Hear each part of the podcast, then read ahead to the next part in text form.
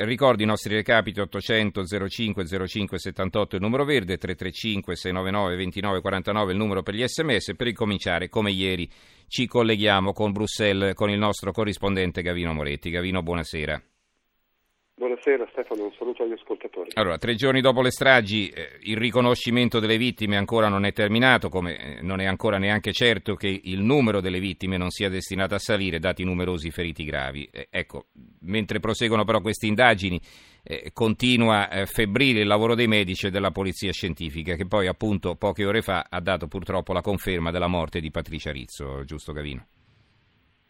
Sì, purtroppo è arrivata questa notizia terribile che in parte già era nell'aria, perché è stato straziante assistere alla ricerca dei familiari in questi giorni attraverso lungo tutti gli ospedali di Bruxelles, alla ricerca. Peraltro la città è tappezzata di manifesti, di persone che hanno messo foto dei propri cari che li stanno cercando. Insomma, questo è l'aspetto triste di questo gigantesco attentato tragico che è avvenuto in 2 punti diversi della città, nella metropolitana e all'aeroporto. Quindi abbiamo questa certezza della vittima italiana che lavorava, Patrizia Rizzo appunto, una vittima italiana che lavorava in uno di questi uffici, dei tanti uffici della Commissione Europea. Poi il Belgio ha confermato che molti feriti sono gravissimi, ci sarebbero 60 feriti molto gravi e quindi il bilancio potrebbe aggravarsi. Sul fronte delle indagini ci sono molte novità, ci sono molte novità tutti i giorni, perché il filone che ha preso la polizia belga di continuare a cercare i legami con l'attentato di Parigi a novembre sta portando molti risultati, cioè, sempre di più emerge come si trattava di una filiera comune che ha fatto base in Belgio, si è spostata a Parigi per degli attentati e poi ed è ritornata in Belgio e da lì poi hanno deciso di fare degli attentati a Bruxelles. Mm-hmm. E ci eravamo collegati ieri che era in corso questa operazione di polizia, ieri notte insomma, poi durante la giornata di venerdì ci sono stati altri arresti, c'è chi dice che sia stata completamente smantellata questa cellula, almeno notizie che arrivavano dalla Francia, a parte che nulla esclude che ce ne possano essere altre, ecco, però come si fa a dire che tutti i pesci sono caduti nella rete?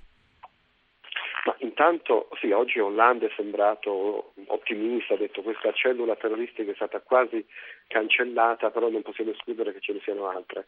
Direi che è possibile che ce ne siano altre, perché quello che sta emergendo è un vasto quadro di parentele, relazioni di amicizie prolungate negli anni, diciamo anche che più si studia, più si va a fondo, più si scoprono anche le radici, perché molti di questi ragazzi di quest'area del Belgio hanno avuto il classico cattivo maestro, un imam che ha fatto una sua scuola parallela del Corano e ha insegnato a molti di questi giovani un radicalismo molto arrabbiato, dove poi è facile per un giovane frustrato che cerca identità trovare uno sfogo. Ebbene, tutte le piste vengono seguite in questo momento. Diciamo che molti di questi terroristi negano di essersi conosciuti, invece poi andando a indagare si scoprono che si erano conosciuti anni prima, magari in occasione di piccole rapine, e quindi è un quadro molto molto complicato. In più godono sicuramente di finanziamenti molto ampi, abbiamo detto molte volte loro hanno diversi passaporti, possono spostarsi, muoversi. Oggi in particolare però sono emersi molti legami stretti tra Parigi e Bruxelles e la polizia ha la notizia di oggi, che è il blitz più spettacolare della giornata, quello che abbiamo visto, io ero lì col collega Alberto Romagnoli perché pochi minuti dopo le prime agenzie era non lontano dalla sede Rai, ci siamo andati di persona a Scarbeck, in questa zona dove era a Place de Mesière, era completamente isolata la piazza, ma abbiamo visto dove l'uomo era per terra, il robottino che è entrato in azione per fermare, per capire se il giubbotto, lo zainetto che aveva questa persona conteneva dell'esplosivo.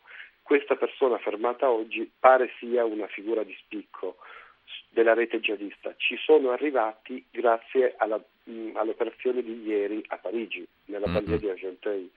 Quindi delle informazioni prese ieri a Parigi sono servite. Vedete che alla fine quando si collabora i risultati ci sono. Grazie allora sicuramente, buon lavoro. Grazie allora Gavino Moretti, corrispondente Rai da Bruxelles. Salutiamo Gavino Moretti.